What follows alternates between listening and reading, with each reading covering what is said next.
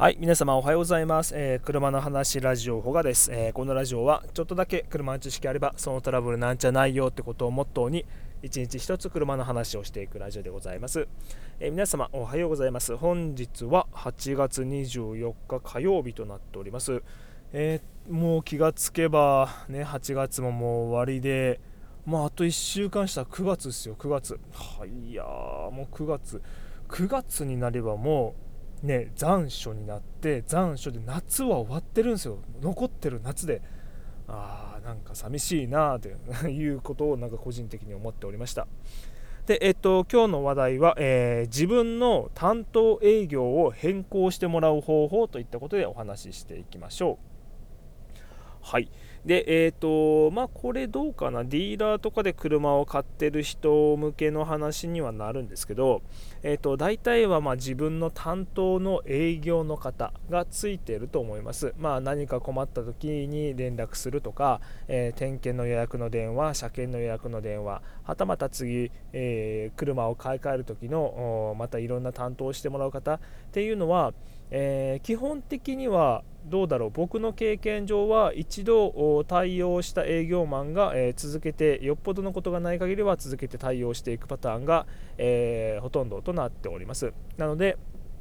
えっとまず中にはその営業マンとお客さんの付き合いがそれこそもう、えー20年30年になったりとか、えはたまたそのお客様の、えー子供お子さんもまたその営業マンが、えー担当するとかいうパターンも結構僕は見てきました。ただ、えーそういうやっていく中でやっぱり人間同士なんで、えーお互いやっぱり反りが合わないとかえっとちょっと担当営業をねあの変えてほしいんだよねってちょっとあの人なんかなんかあんまり好きになれないみたいな感じで、えお客様を思ってることが多いです。ただまあそうやって思ってる。お客さんがそう思ってる時って大体営業マンもなんか同じようなことを思ってるんでただまあ営業マンの方からはね、あのあんまり担当外なんていうことじゃないし、うん、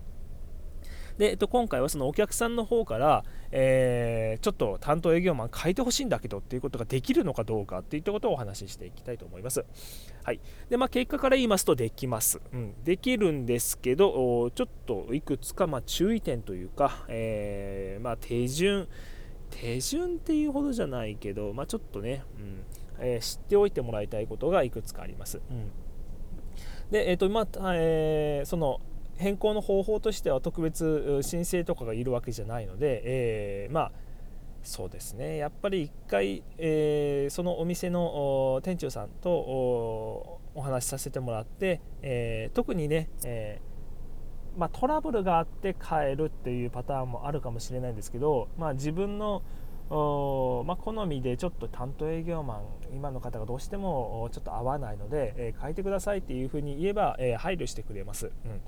でもそれで配慮してくれないお店であるならばもうぶっちゃけ変えてしまっていいと思います僕は。うんで、えー、とただまあ変えていただいた後変えてもらった後の話を、まあ、僕のお店もともと勤めていたお店で、まあ、内部的にどどういう感情というか どういうやり取りが起こっていたのかっていうのをちょっとお話ししていきたいと思います。でやっぱりあの担当営業を変えてくれっていうことは、えー僕たち働く者からしてみればあこのお客さん何かあったんだなって何かは分かんないけど何かあったんだなっていうふうにやっぱ思っちゃうんですよ。うんだからやっぱり、えーいざ担当変わって任せられる方次に、えー担当する方はやっぱり気を使うしなんかこう腫れ物を扱うような感じにもやっぱりちょっとなっちゃうと思います。なんでこの人そんなに営業を変えてくれっていうほどの文句を言ってきたのかなとか、うん、そういうことをやっぱり、考えるので若干はちょっと面倒くさいお客さんなのかなみたいな感じで警戒することはどうしてもあると思います。うん、なので、えーっとやっぱりその馴染むまでに時間かかりますね。うん、だいたいそうですね。まあ普段そんなに毎日会うわけじゃないので馴染みっていうことを考えていくとやっぱりうーんまあメンテナンスのパックとか入ってる方だと大体半年に1回ぐらいの、えー、入庫ペースです。だからそれ考えていくとまあそうですね。2年ぐらいかな。半年点検を2回するのと1年点検1回。で車検っていう感じであとそれプラスまあ車の買い替えとかまでやってくれるとだいぶ馴染みますね、うん、だからまあそういうペース考えてるとやっぱりまあ馴染むっていうとこまでいくと2年から3年ぐらいかかっちゃうのかなっていうのは個人的には思います。うん、でもしその馴染むっていう点で、えー、そのぐらい時間がかかるっていうのが分かってるんであればそうですね。もうそれこそ店変えちゃってもいいと思います。その担当営業マンが気に入らない店が気に入らないってことであればね、うん、だからまあ例えばトヨタの車乗ってるんであれば、えーとまあ、他のね、えー、まあ、例えばそうだな、えー、まあ、ネッツ店とかで買った車を他のトヨタ店に持ってってもいいし、まあ、トヨペット店で買った車をカローラに持ってっても別に、えー、整備を断れることはありません。プラスまあメンテナンスパックの移動とかも、えちゃんと手続きすればあの残ってる先払いしてるね整備のプランとかも引き継ぎは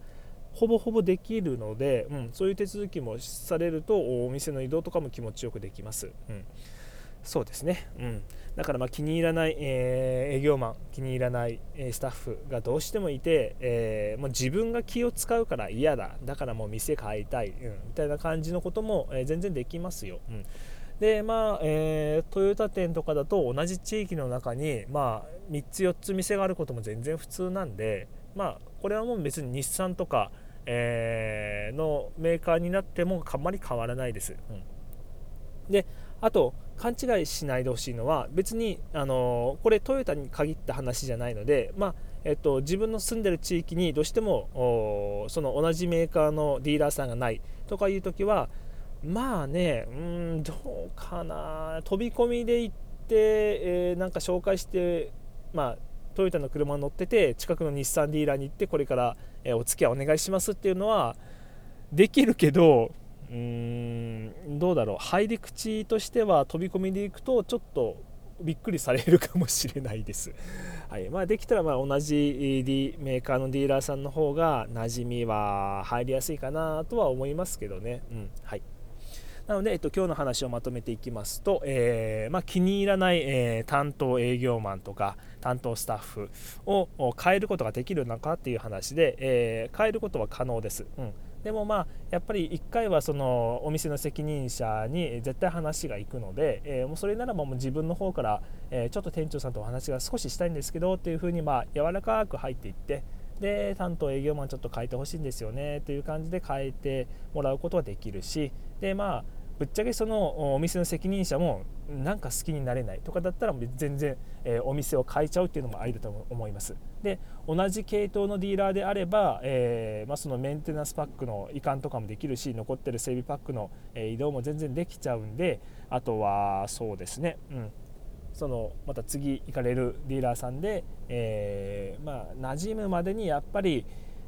うん2年から3年ぐらいはかかっちゃうかもしれないけど、えー、まあ、今よりはマシであるっていう判断ができるのであれば、えー、そういう移動も可能ではございます。はい、で今日はそういった話をしてきました。えっ、と宮崎は今日はなんか曇り空になっております。またこれから台風シーズン来るのかなっていう感じで。何の話や？はい。じゃあ今日はこれぐらいにしておきましょう。それじゃあまたね。明日お会いいたしましょう。バイバイ。